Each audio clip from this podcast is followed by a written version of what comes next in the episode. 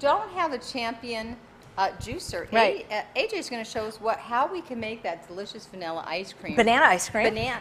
That's okay. banana ice cream right in the food processor. And we could, we can another time, we'll make vanilla. But always again, remember, have the banana ripe, lots of spots, always peel it. But instead of freezing it whole, what I did was just slice it. And again, I didn't want the slices to touch so that when I had them in the bag, after they were hard frozen overnight, they wouldn't touch. So I have just slices of banana that have been ripe banana. Nothing else. Just- Right. This is just a frozen banana. That's it. I put it in my food processor.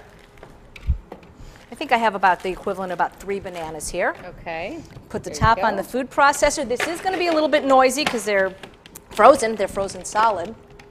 Oop. And always make sure your food processor is facing the right direction.